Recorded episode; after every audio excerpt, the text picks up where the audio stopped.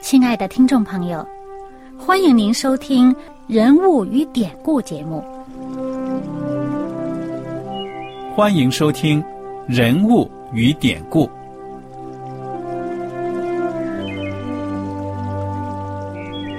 听众朋友们，当你读圣经的时候，不知道有没有过这样的想法？生活在几千年前的圣经人物，与我们这生活在二十一世纪的人有什么相关吗？那些古时候缔造了历史的伟人们，只是些令我们感叹而望尘莫及的对象吗？那些败坏了品德的小人和有负圣托的失败者，难道只是为了让我们嗤之以鼻吗？在这个人物与典故的节目里，我和小燕将与大家一起，通过圣经中的人物和他们的事迹，看看我们能从他们的故事中得到哪些启发，以便用正确的态度来对待我们每天所面对的生活和挑战。共同奔走天国的旅程。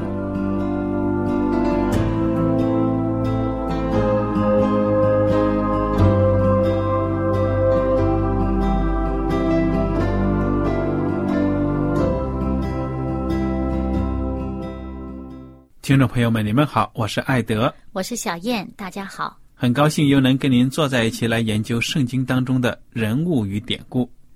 我们在上一讲呢，学习完了。世师记当中的大英雄参孙，那么从这个十七章开始一直到结尾呢，这几章都没有再具体的提到哪一个史诗的名字了。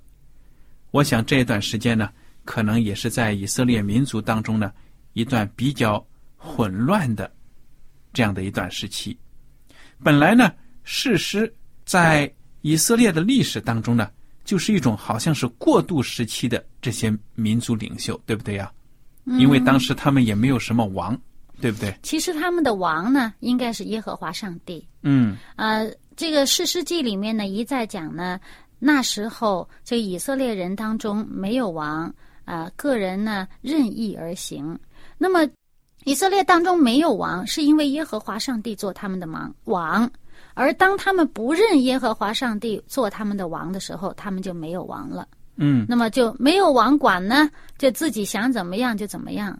所以说那段时期以色列的灵性来说呢，还是非常低落的，因为他们跟周边的那些外邦人呢，混合的太杂了。嗯，所以我就感觉到好像一个班级呢，班主任没有，就这班干部。有的这个班里面这个头大的出来管管秩序，没有了也就这样子闹哄哄的一个课堂，所以这段时期呢，其实我们看到以色列当中呢，啊，怎么说呢？就是说，常常有外敌的入侵，不是什么太平的。有的时候呢，事实出来了，把那些外敌呢大概摆平了，但是其实这些外邦人还是跟他们混杂住在一起，两种。国民呢，常常在一起有各种各样的互动。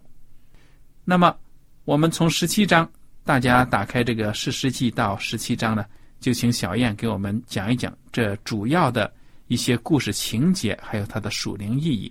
嗯，那么在开始讲第十七章之前呢，我简单再提两句，就是呃，我们知道这个诗诗记的头十六章，圣经里面讲了这个十来位这个士师的名字啊。那么本身呢，就是啊，这些为什么会有士师呢？是因为以色列百姓他们不听上帝的话，本来上帝是派这个祭司立位人教导百姓上帝的话。他们每年都要这去敬拜耶和华上帝的会幕，那么里面去聚集听上帝的这个这个诫命，呃，律例典章。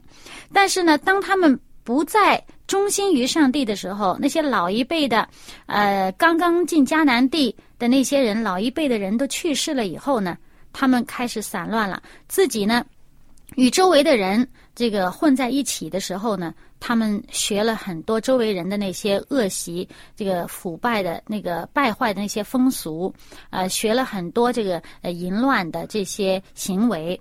那么，当他们败坏自己行为的时候，上帝的这个保护呢，从他们撤离了。嗯于是呢，这个外敌就入侵。我们看到他们有什么外敌入侵呢？前面就有从北方来的美索不达米亚人。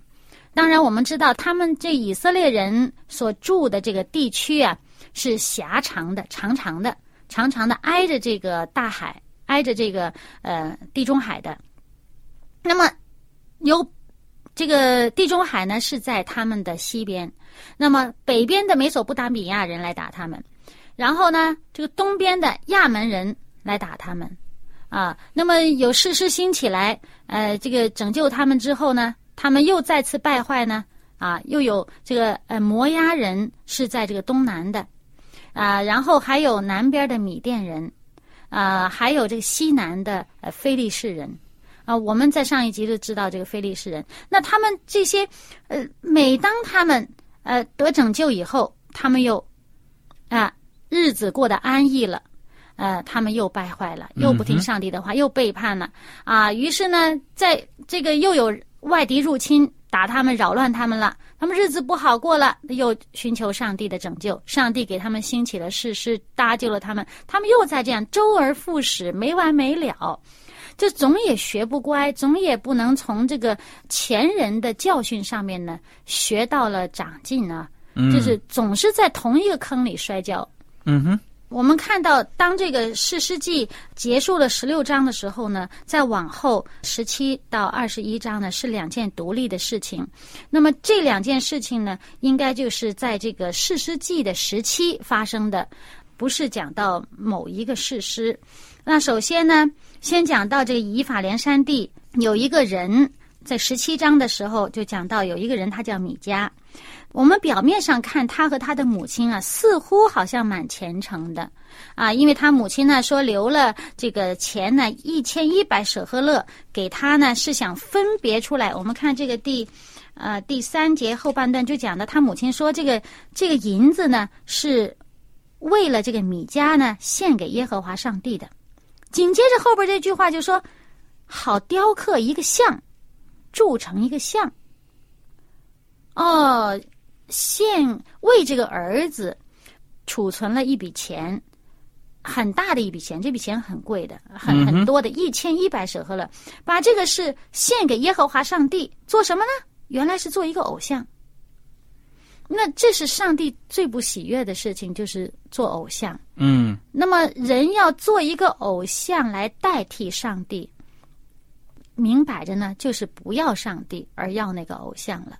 嗯哼，所以呢，在这件事情上呢，这个儿子也很高兴，马上就去做了一个呃这个像，放在家里面。不但放在家里面，而且在家里弄了一个神堂，就有点像我们这佛堂似的，是不是啊？嗯啊、那个道教，中国那个道教啊，呃，那些呃，有些人就在自己家里面立了一个什么佛堂啊、神堂啊之类的。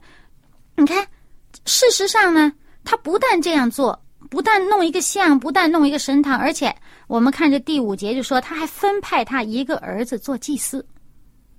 哼，真的很有趣。这个人不知道是神经错乱呢，还是还是怎么的？我想啊，可能是在这混乱的时期呢，对上帝的律法呢早就疏忽了，他也不懂得什么。要么呢，就是说这个人呢是以自己的心意呢来做事情，根本就不按照上帝的要求去做。嗯，我们知道呢，上帝对以色列人规定很清楚的，祭司只有立位人当中的亚伦的后裔可以做祭司。为什么只拣选这个呢？而且他们这个聚会，他们崇拜上帝的地方，虽然各城都有上帝是上帝选定的地方，你敬拜上帝，而每一年都要有大的聚会呢，是到会幕那里面去，到会幕那儿去，呃，由这个祭司啊、有立位人来教导他们上帝的律法，就是免得有人按着自己的意思呢篡改上帝的律法，就是教导别人是自己的想法，而不是上帝的道理。嗯哼，那么现在这位米迦呢，表面上很虔诚，但事实上他以自己的心意做这事情，而且呢，让自己的儿子做祭司。嗯那我们就看到这件事情呢，他根本不是把上帝放在心里面。紧接着第六节圣经上就讲了，强调的这个这一句话，就是那时以色列中没有王，个人任意而行。他们没有把上帝做王，啊、没有尊重上帝。哎，表面上他尊重上帝的，但是他是以自己的方式敬拜上帝，以自己的方式尊重上帝。那么，其实我们现在也有很多这样的情况。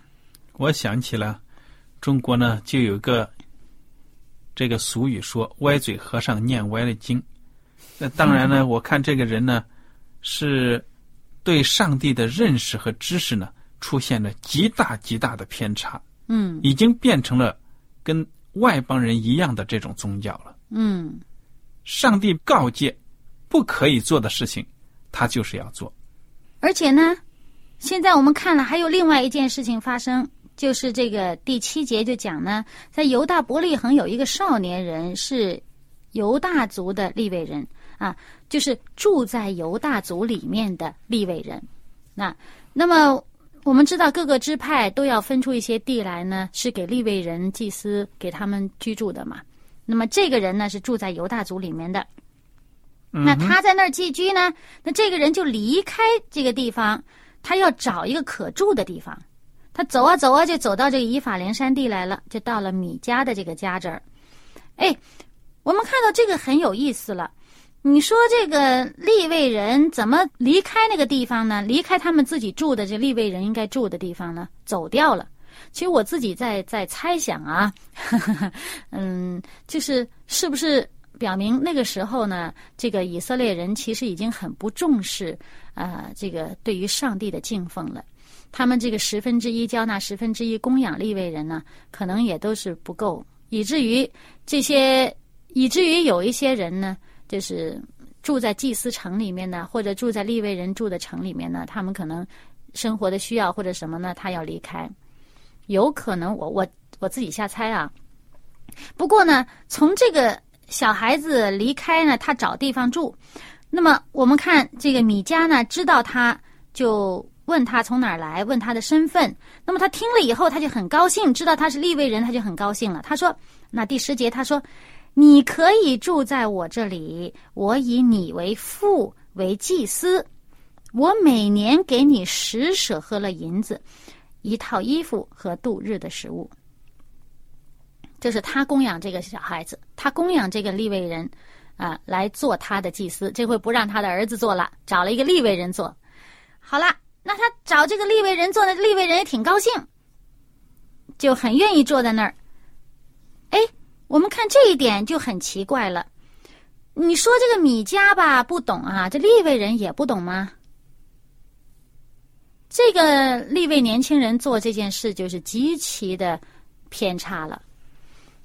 他怎么能自己擅自去做祭司呢？而且名义上是做耶和华的祭司，但是却是侍奉偶像。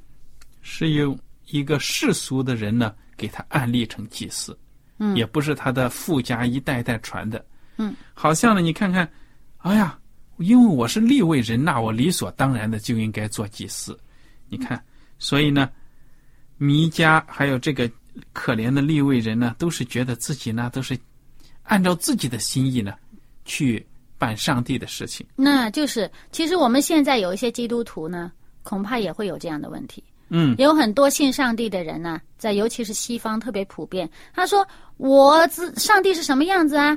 我认为上帝是什么样子，他就是什么样子。我怎么样敬拜上帝呢？我想怎么敬拜就怎么敬拜。嗯，那我不去教堂，为什么不去教堂呢？我我在我自己的这个家里面，呃，我认为对的方式就行了。那么这个自我中心呢，就是要警惕。嗯哼，啊。那么接下来我们看呢，这个年轻人他跑到米迦家里面做了这个祭司，然后这米迦就很高兴。第十七章的最后一句，米迦就说：“说现在我知道耶和华必赐福于我，因我有一个立位人做祭司。”其实并不是因为有一个立位人做祭司，上帝就赐福某一个人，不是这么一回事了。不是因为这个人的身份如何，而是因为他是不是顺从上帝的话，是不是教导的上帝的话。对呀，有的时候呢，一些教友就说：“哎呀，牧师啊，你得给我祷告，你祷告呢肯定灵。”其实这种认识都是错误的。每个人呢，都是凭着信心还有真理呢来敬拜上帝的。嗯，那么我们接下来呢，就看到第十八章，就有一个支派，就是但支派。这上面讲呢，那时以色列中没有王，又来了，又是这句话。接着呢，但支派的人仍是寻地居住，因为到那日子，他们还没有在以色列支派中得地为业。哎，奇怪了，我们之前不是这个约书亚呃抽签把这个地都分了吗？嗯哼，告诉他们说啊，尽管有些地方还没有攻取，还没有得到，但是先把地分给他们了啊。但支派呢，他们现在住的那个地方啊，这个索拉呀，呃，这个这个以石陶啊啊，这些地方本身就是他们抽签所分到的这个地的其中一个城。但是我们在这个《诗诗记》一开始第一章的三十四节看到，在那个时候啊，但人没有去这个攻占他们抽签分到的土地，为什么呢？因为他们躲在山上，这个因为这个亚摩利人呢不准他们下山。嗯，哎，上帝不是借着摩西应许他们说：“你们脚掌所踏之地，我都赐给你们了。”也跟约书亚是这样讲：“你踏的那个地方，我就赐给你们了。你们能够靠着对上帝的信心啊，依靠他就能得胜。但是但人就不去得这个土地，他就窝在那个山上，窝在那山上就不下去，就不去占那个地方。因此呢，过了这么长时间以后，他们还窝在山上。那个人口多了呀，没有地方去了，他就到处找地方住。我们在这里就看到呢。”有一个很遗憾的事情，就是这个呃参孙。我们知道参孙就是淡人。上帝说了，他是呃从他开始要使以色列人脱离这个非利士人的手，而这个但族他们抽签抽到那个地呢，本身有一些城镇，有一些地方就是非利士人的地方，但是他们不去得。而这个参孙呢，由于他。灵性方面的衰落，他远离了上帝给他的托付，没有没有好好的完成上帝的托付呢，没有帮助但这个支派呢得到上帝给他们的应许之地。那到现在，但人还没有得到地方住呢，他们就说我们不去那个那个难打的地方，他们地方在他们现在住的地方南边，他们不去打，他们北上，跑到北上北方去找。地方住，那么就是先经过以法莲山地，就遇到这个米迦。到了米迦那个地方，见到哎，他们家里边有这个呃有以福德哟，就是这个祭司穿的这个献祭的时候穿的这个背心儿啊，有以福德，而且有祭司，还有一个神像，哇，他们如获至宝，就掳了去了。那掳走了以后，这米迦就追啊。是说你把我这个什么都掳走了，那我什么都没有了。嗯哼，你看这个米迦到这个境况也是挺可怜的哈。你把我这个神像和祭司掳走了，我什么都没有了。你想，其实他的丰富应该在耶和华里面，而不是在一个偶像里面啊。但是呢，这个大人就掳走了，掳走了以后呢，他就去这个探子啊，就去探，到了很北边，很北边了，根本就出了以色列人这个呃。地的这个这个边儿了，就一个叫拉邑这么一个地方。这个地方的百姓呢，我们见到圣经描述呢，说那个地方的人呢安居乐业，非常和平，也没有其他的外敌呢去搅扰他们，他们自己独居在那儿，没有人去搅扰他们，他们也不去搅扰别人，这是很和平的一个一一一一个部族。然后这个大人呢，看着就很很高兴，很满意。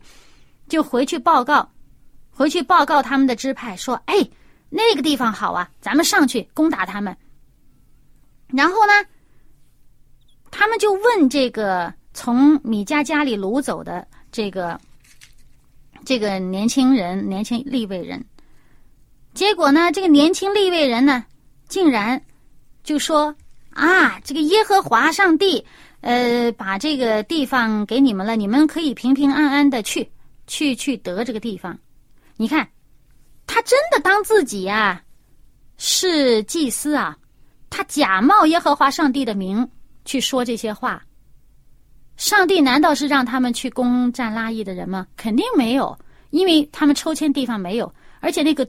要灭的种族是那些邪淫的民族，上帝不让他们与邪淫的民族交往，并没有包括这个和平的这个拉伊人，但是他们却上去攻打拉伊人，把拉伊人血洗灭掉了，然后整个这个但族呢就搬到那儿去住，他们还很得意，因为他们这个战争的顺利，他们就认为这是这件事情是出于耶和华上帝，很美的呢。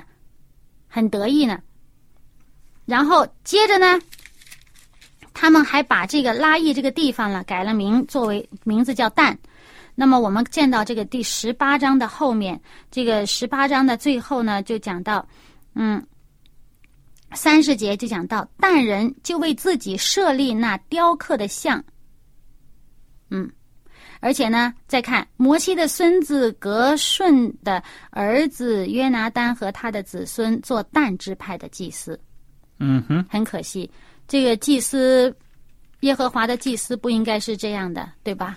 但是很可惜，一一代伟人的后代竟然做了这样的事情。嗯哼。那么接下来呢，就是我们看到他说这个但三十一节就说。上帝的殿在示罗多少日子？但人为自己设立米迦所雕刻的像，也在但多少日子？嗯，哇，在这个但这个支派当中呢，我们知道这个以色列人十二个支派当中，唯独但这个支派没有立位人的城。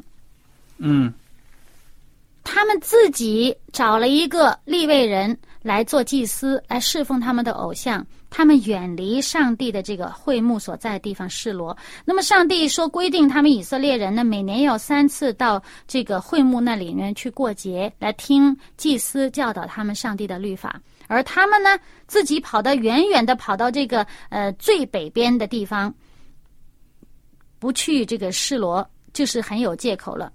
他们自己在那边搞自己的祭祀，搞自己的崇拜，按照自己的心意。他们把自己独立出来，在上帝子民之外。而且我们呃在读《圣经启示录》第七章的时候呢，会发现呢，这个在天上这十四万四千得救的人当中呢，他讲到这个以色列支派的名称，就是唯独没有蛋，所以我们看着真是很可惜。嗯哼。然后接着呢，我们再看这个《世世纪》的最后，嗯。这三章呢，讲到一件就是非常不光彩的事情。那么就是讲到这个以色列人的这个败坏的程度啊。嗯。那么，那艾德来要不要跟我们说一下？其实呢，这里个败坏的程度呢，就是讲到一旦没有上帝啊，这人什么都干得出来，淫乱呢，杀人呢，就因为这个争女人。或者什么事情呢？就大打出手。这两个民族，这两个支派是谁呢？嗯，那么我们就看到第从第十九章开始呢，就讲到有一个立位人，那么他呢是跟他的妾呢是从一个地方到另外一个地方去，那么那么他呃去接他的妾，他这个妾也是因为这个呃淫乱的关系离开她丈夫，那么她丈夫去接她回家，那么在路上的时候呢，经过耶布斯这个地方，由于耶布斯是外邦人住的地方，那这个立位人呢还是很保守的，他就不愿意去外邦人的城住，他就住在这个。临近的一个叫做基比亚的，是这个以色列人便雅敏支派的这么一个地方。他住在那儿的时候呢，当天晚上，那么呃，就有一个老人家就把他接到自己家里住，因为呢，认为他在街上可能危险。那么他进了这老人家，结果没想到基比亚的那个地方的人呢，就。好像匪徒一样围住这个房子，就就呃要挟这个老人家说：“你要把这个人交出来啊！”我们看到这个圣经上说，他们要说要与这个人交合，其实也就是同性的这种性行为的邪淫的性行为。那么当时呢，这个老人家就呃，我们看到这事情就想到，好像圣经前面以前的罗德所住的那个索多玛俄摩拉。索多玛俄摩拉的这个淫乱，在这种情况下，上帝是把它毁灭了的。所以我们看到以色列人的境况也真是实在是很糟。那么当时呢，呃，他们没有。这个老人家没有把这个客人交出去，而是把他的妾交出去了。结果呢，他这个妾就被当地呃基比亚那些匪徒呢，就是奸淫致死。那么这件事情呢，她的丈夫这个利未人就通报整个以色列各个支派。结果呢，这个以色列支派看到说以色列人当中有这样的这个可怕的这种罪行，一定要把它除掉。于是呢，就从南到北，这个各个支派的人都派人上来，就变成一个大军队呢，就去讨伐，讨伐这个呃这个基比亚人。那可是因为基比亚人属于便雅悯支派的，那便雅悯支派就袒护他们，就不肯交出匪徒来。结果，这个支派就跟其他的十一个支派就打起来了。那么，在打的过程当中呢，这个便雅悯支派人勇猛善战呐，一开始都是得胜的，就是一直节节胜利。那么，这个以色列人就就觉得很奇怪了，他们就求告耶和华上帝说：“我们要不要上去打？”那么，耶和华上帝说：“我把他们交在你们手里面了。”谁知道呢？这个以色列人一得胜呢，就不知道，就忘乎所以了。结果呢，不但把这个便雅敏人是打败了哈，那便雅敏人最后就剩下六百逃兵逃走了，他们不去追了。结果他们回过头来，就把人家便雅敏人所住的地方，所有便雅敏人的这个驻地啊，所有的这个男女老幼全杀光了。嗯，就血洗，就等于说要把人家的族，就是这个支派给灭掉了。结果这个。以色列人做了这事儿以后，事后才在这后悔，又跑到耶和华面前，就是去哭，说这个事情怎么办呢？给灭了啦。然后呢，呃，就是呃，后来呢，说得给他找老婆啊，然后就去查，给谁找老婆？给这个便雅悯人剩下的六百人找老婆呀，不然的话，他们就呃，这个支派就灭了，没有了。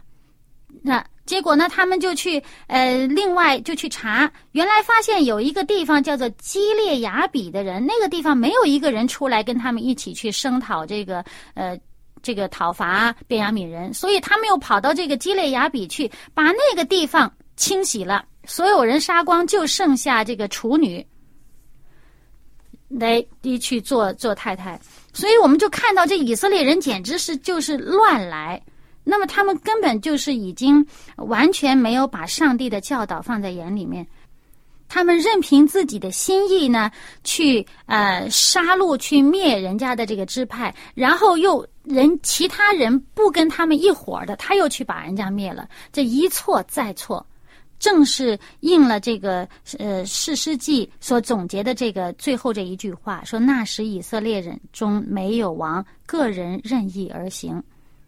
嗯，真的是以色列历史当中最黑暗的一段时期啊！嗯，一点都没有荣耀上帝的名。所以说，人呢，不管他名义上是属于谁的，名义上是不是基督徒，名义上是不是听上帝的话，他实际上他的心里没有上帝的时候，他的邪恶不会比那些不认识上帝的人强，而且呢，他假借着上帝的名义去做坏事，会比任何人都更糟糕。